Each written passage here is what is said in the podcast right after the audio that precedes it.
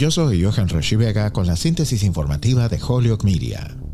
Los votantes de Massachusetts decidirán este noviembre si revocan una nueva ley que hace que los inmigrantes indocumentados sean elegibles para obtener licencias de conducir.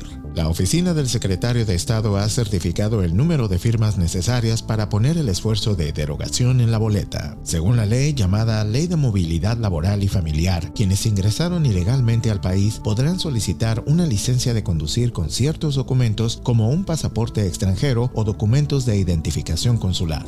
Sarang Sekhavat de la Coalición de Defensa de Inmigrantes y Refugiados de Massachusetts dijo que la ley beneficia a los inmigrantes y a la sociedad en general, pero Jim Lyons, presidente del Partido Republicano Estatal, argumenta que conducir es un privilegio, no un derecho. La ley se convirtió en ley en junio después de que la Cámara y el Senado votaron para anular el veto del gobernador Charlie Baker a su aprobación. Si los votantes no anulan la ley, esta entrará en vigor el próximo mes de julio de 2023.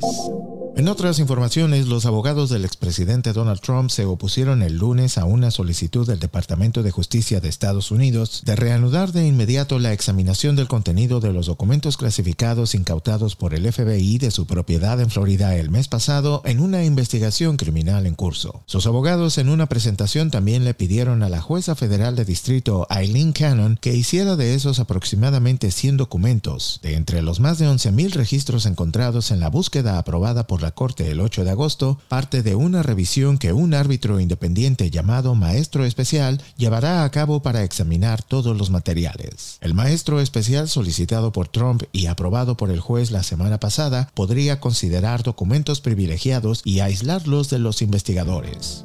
Yo soy Johan Rashi Vega y esta fue la síntesis informativa de Hollywood Media a través de WHMP.